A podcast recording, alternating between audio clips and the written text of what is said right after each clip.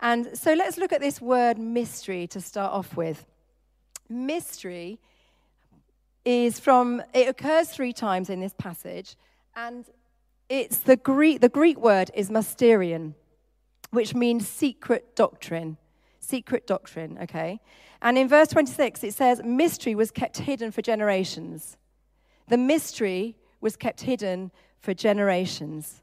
And then in verse 27, it said, But mystery was made known. God made the mystery known to God's people, but it was also now known to the Gentiles. So the mystery is once hidden, and then the mystery is now known. And what is that mystery? Well, it says in verse 27 the mystery is Christ Himself, the hope of glory. So the mystery was hidden it's now, it was just for the Jewish people, but it's for the Gentiles, so it's for everybody now. And the mystery is Christ Himself. Christ in you, it says in verse 27. The, the word in means on you, with you, by you. It, Christ in you. And the hope, the Greek word for hope is elpis, which means trust and confidence and expectation. So when you get Christ in you, you have the hope and the expectation and the trust of God because he's come in you. The, the, same, the same Jesus that was raised from the dead by the Spirit lives in you. And when Christ lives in you, there is a change that happens. There's a major change that brings hope and, and joy and peace. And we're just going to listen. In a minute, there's an amazing guy. Si and I have been running Alpha recently. And I just wanted to show you this clip of Shane Taylor, who he, he didn't know anything. That if you, if you like, the mystery was hidden from Shane. And he was ended up in prison. He's, he was a violent man, ended up in prison, and he ha- so happened to be uh, going to an alpha course. He didn't really know what he was going to, but he thought he'd go for a cup of tea or something. And, and then ended up on this alpha course. And when he was at Alpha and had heard the pastor that was with him telling him about Jesus, this is what happened. So, can you play the video? We all fall short the glory of God. And then he said the verses about Jesus and explained a bit why he died on the cross for sinners and stuff. And then he said, Pray. So I started praying and I said, uh, God, I said, God, if you're real, come into my life because I hate who I am. And nothing happened. But then, as I was talking to the pastor, I started to feel this energy feeling in my stomach. And it started to raise up and raise up and raise up and raise up. And I just broke out into uncontrollable um, tears. And I just sobbed and I just, right there.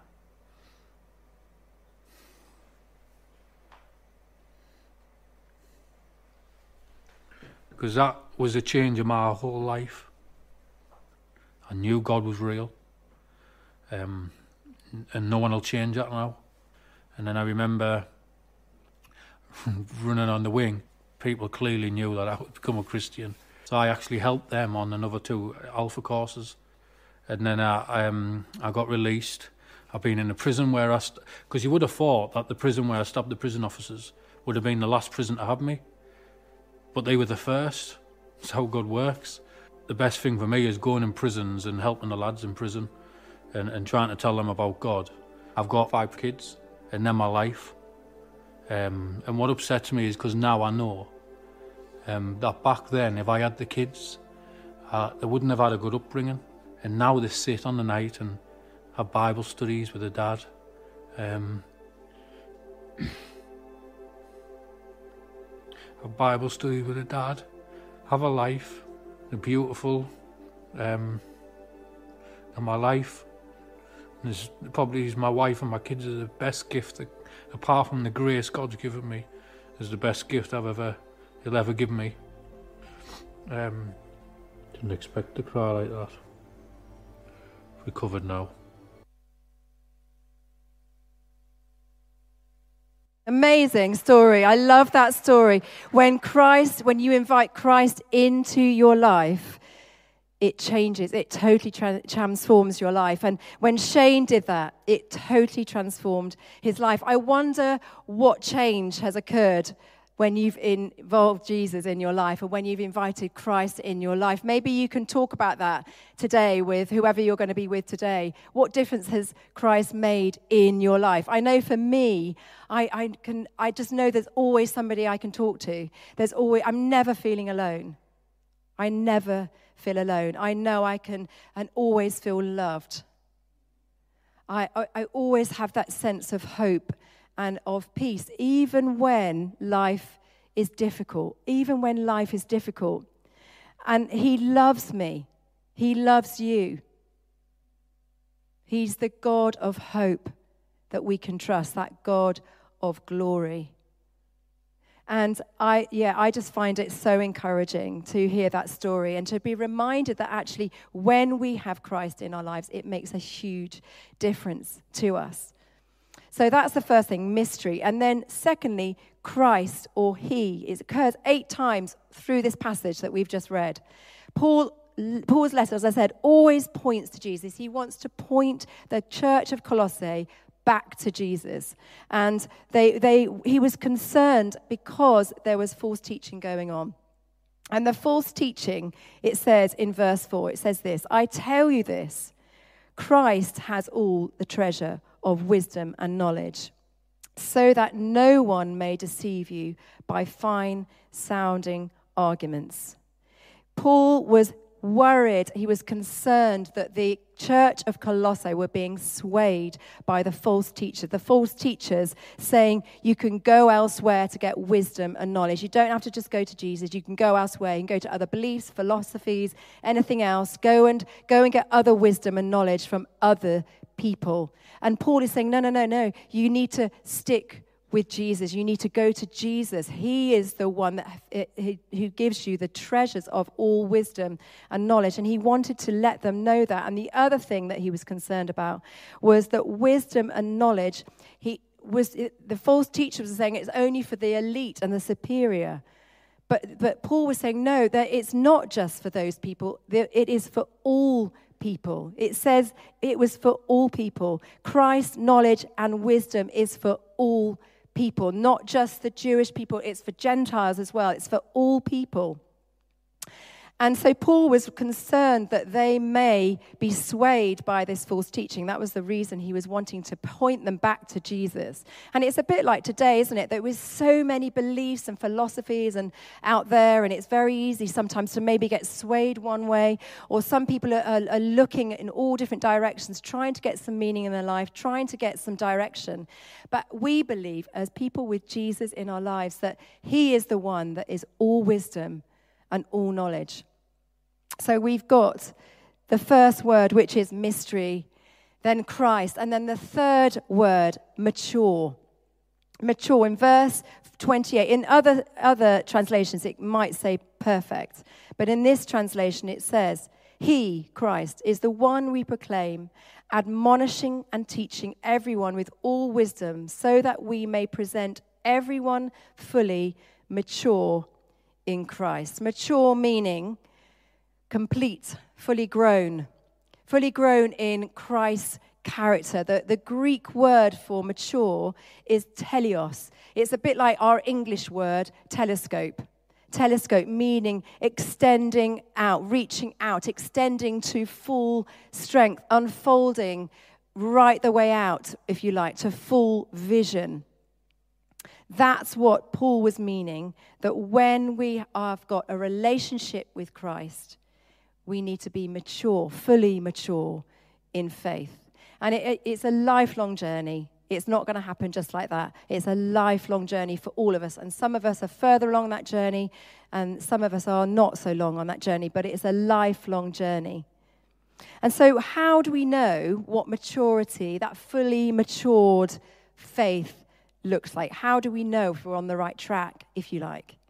And in this passage, in chapter 2 of this passage that we're reading, verse 2, Paul says, My goal is that they may be, that my goal that they may be encouraged in heart. That's the first thing. How do we know if we will be mature in our faith? To be encouraged in heart, to be united, secondly, in love, and to know Jesus' wisdom and knowledge. To be encouraged in heart, to be united in love, and to know Jesus' wisdom and knowledge. So, what does that all mean? To be encouraged in heart. What does that mean to be encouraged in heart? And I don't know about you, but I found it really encouraging this morning when Sharon came up and talked about her healing last week. That's encouraging, isn't it? That's encouraging when we see Jesus encouraging us and we see people being moved and changed and healed, being encouraged in heart. Because the good news of Jesus needs to be encouraging, otherwise, it doesn't really make much of a difference to us, does it? And so to be encouraged by Jesus, the good news of Jesus, I think it brings joy and hope and peace and love. And this, uh, I was reading this the other day. It's by Twila Paris. She says, a big part of the Christian maturity, this is relating to peace, is learning to let God keep you steady and to be ruled less and less by your emotions and circumstances. And um, I was talking to a lovely, somebody in our church came to know Jesus very recently. And she was, I was just talking to her last week about what difference Jesus has made to her life. And she said, the difference Jesus has made to life, when she asked Christ into her heart, asked Christ into her life, is that she used to get really stressed out. You know, when your car goes wrong? Don't know about you. It can be really annoying. But she, got, she, she used to get really stressed out about it.